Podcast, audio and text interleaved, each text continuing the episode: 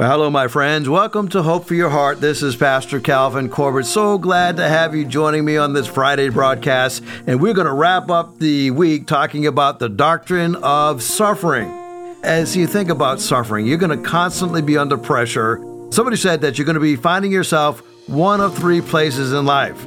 Either you're in the middle of trouble, just coming out of trouble or getting ready to go back into trouble. And so I want to encourage you just keep on keeping on, even when you feel like quitting, right? Uh, matter of fact, I'm going to begin with a poem entitled Keep on Building. An old man traveling a lone highway came at the evening cold and gray to a chasm vast and deep and wide, through which was flowing a sullen tide. The old man crossed in the twilight dim the sullen stream had no fears for him, but he turned when safe on the other side and built a bridge to span the tide. Old man, cried a fellow pilgrim near, you're wasting your time in building here. Your journey will end with the closing day. You never again will pass this way. You have crossed a chasm deep and wide. Why build you this bridge at eventide? The builder lifted up his gray head.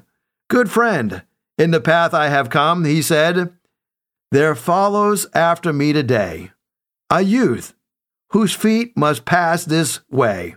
This dream, which has been nothing to me, to that fair haired youth may pitfall be. He too must cross in the twilight dim. Good friend, I am building this bridge for him. Have you ever thought how your life would change when you would be focused on the generation that is coming up behind you? Realizing that God has set you up for such a time as this to prepare the hearts of the next generation that is coming up behind you.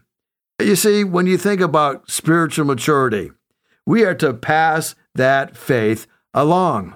And so, as we go through times of suffering, realizing that we are teaching the generation behind us how to handle times of suffering. You know, times of suffering are going to come. Peter told us not to be surprised by those times of suffering. They're always going to be bringing about good, and sometimes you don't see that good until you are gone. There is a guy by the name of Johann Gutenberg, and he holds the distinction of being the inventor of the movable type printing press. In 1455, Gutenberg produced what is considered to be the first ever printed copy of the Bible. It's a Latin language Bible printed in Germany. And as you look at the life of Johann, and he was born, his real name was a different name than the name that he went by, but he was given this name. And ironically, as you looked at his life, he created this most important invention in history. But did you know that Gutenberg was a victim of an unscrupulous business associate who took control of his business and left him in poverty? Gutenberg died without a penny to his name. Nevertheless, the invention of the movable type press meant that Bibles and books could finally be produced in large quantities in a short amount of time. On September 30, 1452, Johann Gutenberg's Bible was published, becoming the first book to be published in volume. When you think about this, this man had no idea how he was going to affect future generations. When I look at society, oftentimes we forget the impact that we're going to have on future generations. You see, we don't live for ourselves. We live for those who are coming up behind us. We must learn that we are living our lives as living stones. 1 Peter 2 9 says, We are a chosen people, a royal priesthood, a holy nation, a people belonging to God, that you may declare the praises of him who called you out of darkness into his wonderful light. And because of that, we are tremendously empowered. We are living stones. We are making a difference in the lives of others. And so when we look at this, have you ever eaten boneless ribs or jumbo shrimp?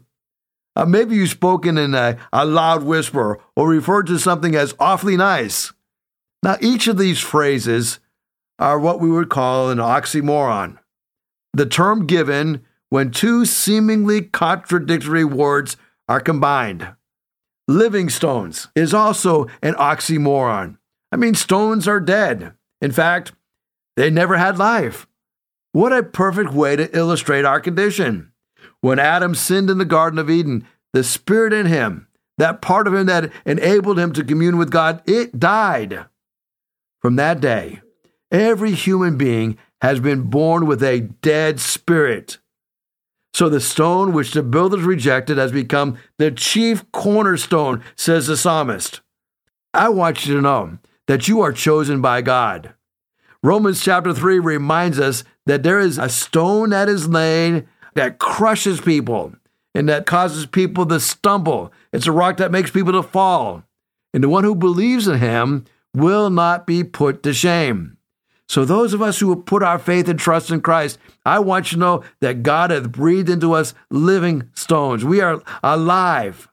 We're not only just living stones, but we are also building stones. That means that we are ever growing.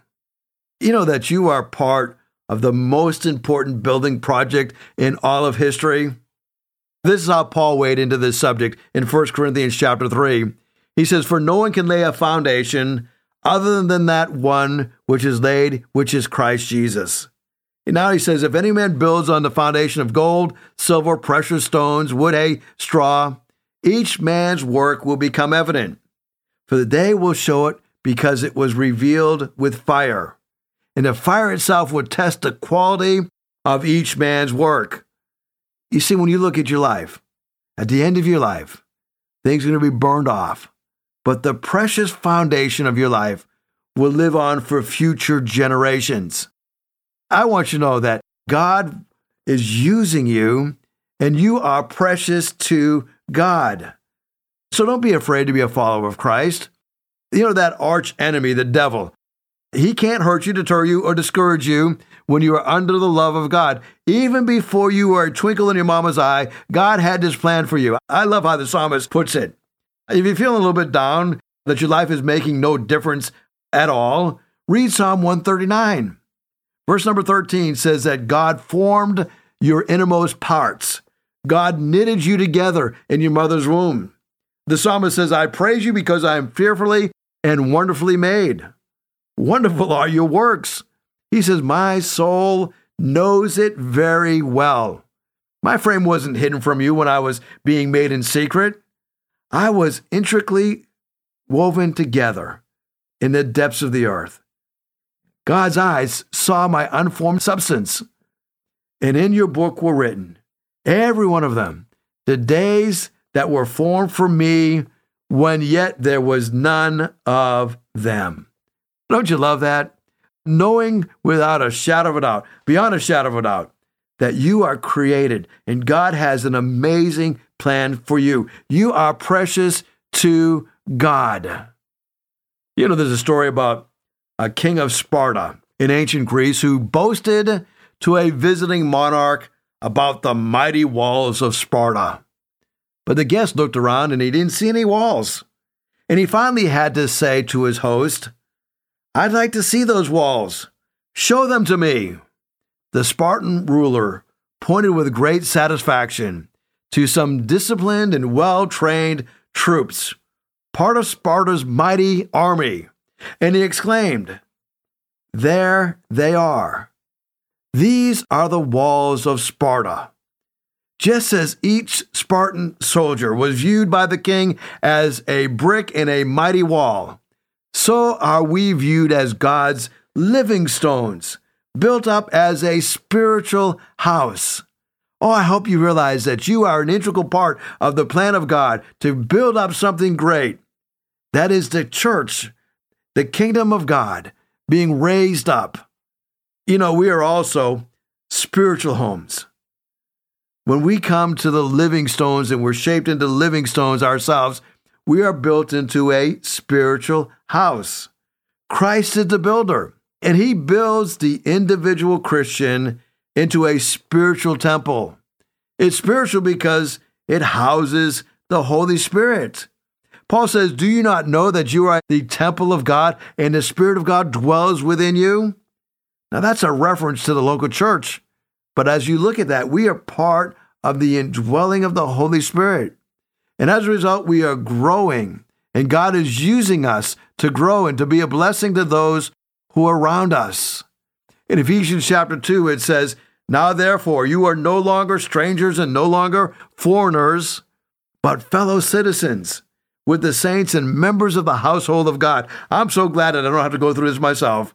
I have fellow believers that are part of the members of the household of God. And he says that we are being built on the foundation of the apostles and the prophets, Jesus himself being that chief cornerstone. What an amazing reality to realize that we are growing together, part of the holy temple of the Lord, and we are being built together and we are being held together by the Spirit of God. Well, I want you to know when you're going through a hard time, remember that you are a holy priesthood. You are ever being built. You have unrestricted, undeserved access to God. We've got a lot of privilege, but we have some responsibility. And we learn that we are to be praying for others. You know, that's the job of the priest. When you're going through a hard time, it's so easy to look inward. But why don't you spend some time praying for others? In John chapter 17, Jesus prayed for us. He prayed for us as future believers in him. In 1 Timothy chapter 2, Paul says, I urge you that would supplications and prayers and intercessions and thanksgiving be made for all people. You know, through him, we are to continually to offer up a sacrifice of praise to God. And how is that done? By the fruit of our lips that gives thanks to his name. And don't neglect doing good and sharing. For such sacrifices, God is pleased. So it's praise time, right? Hebrews chapter 13 reminds us that we are to praise God for all the sacrifices that he made on our behalf. You know, there's something else that we got to keep in mind. We are going to be used as a spiritual sacrifice, ever acceptable to God. You know, when I think about all that the Lord has done in my life and how He's blessed me beyond what I deserve, beyond what I could expect, because of that blessing, there is a high level of expectation that God has placed upon me. And the same is true on you. You see, when God saves us and He redeems us, He gives us a mission. And that mission is to go out and present ourselves as living sacrifices. Paul said in Romans chapter 12, I urge you, brothers and sisters, because God has been so merciful to you, you should offer your bodies as a living sacrifice, holy and pleasing to God. This is your true and your proper worship. As we worship God, we are offering ourselves up we're doing it in view of God's mercy because God has been so good to me. I can't help myself but to be a living sacrifice. And we do this based upon the fact that God is building us together. In 1 Corinthians chapter 3, it says that we are being built according to the grace of God which he has given me. And Paul says that God's a wise master builder. He says, I have laid the foundation, another builds it, but let each take heed how he builds on it. For no other foundation can anybody lay than that which is laid, which is Christ Jesus. Now, when I read this verse, it places some heavy responsibility upon me. Did you know that I am responsible for building the corner of the church that God has called me to build? And Paul says that others are going to be building on our foundation. So, how you build your life today is going to impact those who are coming up behind you. So, as a result of this, we should be undeterred. We should be proclaiming the good news of the gospel wherever we go. Share it with joy, share it with enthusiasm. Listen, somebody shared the gospel with you one day, and as a result, you are an ambassador for Christ. Now, I want to encourage you to learn from your mistakes. I was reading an article from Our Daily Bread not too long ago, and uh, this article was taken from January the 16th of 2024. And as I was reading this, it was such a blessing to me. I hope and pray that it'll be a blessing to you as well. It's entitled Learning from Mistakes. And the text is 1 Corinthians chapter 10, verse number 11. These things happened to them as examples, and they were written down as warnings for us. So let's learn from our mistakes. To help avoid future financial mistakes, such as those in 1929 and those in 2008 that brought down the world's economy, the Library of Mistakes was founded in Edinburgh, Scotland. It features a collection of more than 2,000 books that can educate the next generation of economists. And it serves as a perfect example of how, according to the library's curators, smart people keep doing stupid things. The curators believe that the only way to build a strong economy is to learn from prior mistakes. Now, Paul reminded the Corinthians that one way to avoid yielding to temptation and to have a strong spiritual life is to learn from the mistakes of God's people in the past. So, to make sure that you wouldn't become overconfident with their spiritual privilege, the apostle used ancient Israel's failures as an example from which they could gain wisdom. You see, the Israelites engaged in idolatry, chose to commit sexual immorality, grumbled about the plans and the purposes of God, and rebelled against his leaders. Due to their sin, they experienced his discipline in 1 Corinthians 10 7 through 10. Paul presented these historical examples from Scripture to help believers in Jesus avoid repeating Israel's mistakes. As God helps us, Let's learn from our mistakes and those made by others so that we may gain a heart of obedience in Him. What warning should we recall when tempted to sin? How can we learn from our mistakes as well as the mistakes of others?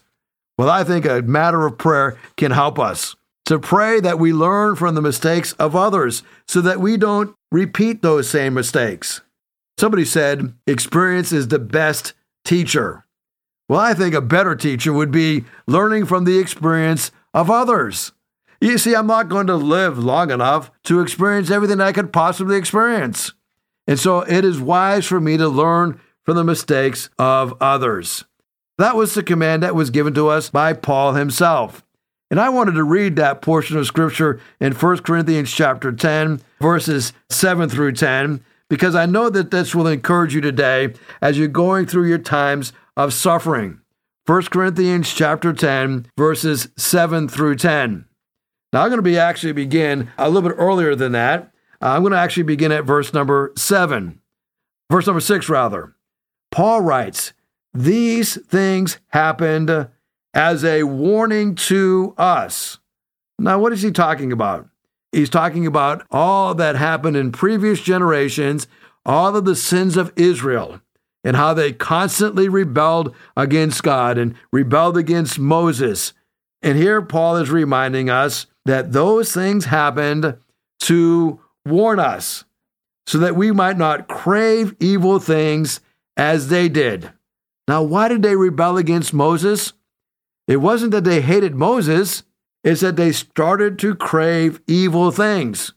So, whenever you start craving evil things, you will start to disrespect those who are leading in righteousness. It continues on. He says, They craved evil things, they worshiped idols, as some of them did. As the scriptures say, the people celebrated with feasting and drinking, and they indulged themselves in pagan revelry. And we must not engage in sexual immorality as some of them did, causing 23,000 of them to die in one day. Now, as we look at this, this ought to be a strong warning to us. When you look at the sexualization of our culture today, what breaks my heart is even Christians are being caught up in this sexual devolution, is what I would call it. As a result of being sexualized, we are missing the fact that God is wanting to lead us. We are told we must not engage in sexual immorality as some of them did, causing 23,000 of them to die in one day. Verse number nine. Nor should we put Christ to the test, as some of them did, and they died from snake bites. And don't grumble as some of them did, and then were destroyed by the angel of death. These things happened to them as examples for us. They were written down to warn us who live at the end of the age. Paul gives us a strong warning here. He's reminding us that at the end of the age, the last days, that there's going to be more pressure for us to give into the lifestyle of the world, to cater to the world, to buy into what the world is living. And it's going to be intensified as we get to the last time. But Paul reminds us to be humble in these times, but yet to be firm. He says in verse number 12, if you think that you're standing strong, be careful not to fall. The temptation in your life are no different from what others experienced. Now, I, love this verse because I've adopted it as my life verse. This is a verse of great promise, but it's also a verse of great responsibility. Paul is reminding us that every temptation in life that comes down the pike, it is a temptation that is no different than what others experienced. We are not the first generation to experience the temptation to give in to the lust of the flesh. I think every generation, to a certain degree, has experienced that. Paul says it's no different than what others experience. But God's faithfulness is still alive. It's just alive as much today as it was yesterday. God is faithful. He's not going to allow you to be tempted beyond that which you're able, but He's going to take that temptation and He's going to allow you to stand, allow you to stand beyond even your understanding of how much you can handle. And if you cannot handle the pressure, I love what Paul reminds us of that God always provides a way of escape. So wise is the person who can see that exit that God is giving them and take advantage of that exit. You know, every time that you are tempted to sin, every time you're tempted to give in because the trial and the temptation is too severe, I want you to look for that escape route. I want you to look at it because it's there. The question is, will you take it? Will you walk through that exit or will you stay? When it comes to matters of giving into sin, we are told that we are to resist the devil and he will flee from you. When it comes to the sexual sins, we are told to flee from those sexual sins. We are to be like Joseph. You remember when Joseph was being seduced by Potiphar's wife? It says day in and day out he would go to work, and she was constantly trying to seduce him. And one day he was pulled into her home and seduced. And what did Joseph do? Joseph didn't get into a debate with her. Joseph didn't get into an argument with her, but Joseph fled. He ran from that temptation. So, wise are we to run from sexual temptation? Don't put yourself in a predicament where you're going to be tempted in that area. Run from those areas, avoid those areas, and you will discover that you will live in victory. Well, my time is up. It's another week of broadcast. Thank you so much for tuning in today. And I want to encourage you. It's Friday, but Sunday's coming. Why not worship the Lord this weekend? Find a good Bible believing church. If you don't have a church home, why don't you come on down to Hickory Ridge Community Church? We are at 3320 Battlefield Boulevard South in Chesapeake, Virginia. We would love to have you come and worship with us. And then, if you are interested in working at Hickory Ridge Academy. If you love children, especially the young children, right? If you're interested in teaching in our academy, would you shoot me a text message and say, hey, I'd like more information about that position? Shoot me a text at 252 267 2365. And then, lastly, if there's anything that we can pray for you about, my Thursday morning prayer team would be honored to pray for you. Just shoot me a text and say, hey, would you pray for me? You don't have to give me your name. Just give me the nature of your prayer request, and our team will pray for you. I promise you, we'll pray for you, and we will lift you up, and we're going to ask the Lord to answer your concern, to answer your prayer request, because God answers prayer. I believe that. I am a product of answered prayer, and so are you. So let's pray for one another. Let's encourage one another, especially as we see the day approaching. Well, have an amazing weekend. I will talk to you on Monday. If you'd like to hear this broadcast again, you can have a free download at buzzsprout.com backslash 1890557, or you can listen on Amazon, Spotify, Google Podcast, and Apple Podcast. Hickory Ridge Community Church is located at 3320 Battlefield Boulevard South in Chesapeake, Virginia. Sunday service times are 9 a.m. and 10:30 a.m. We'd love for you to join us. For more information, go to hrcc7.org. And remember, no matter what you're going through, in Jesus Christ there is always hope for your heart.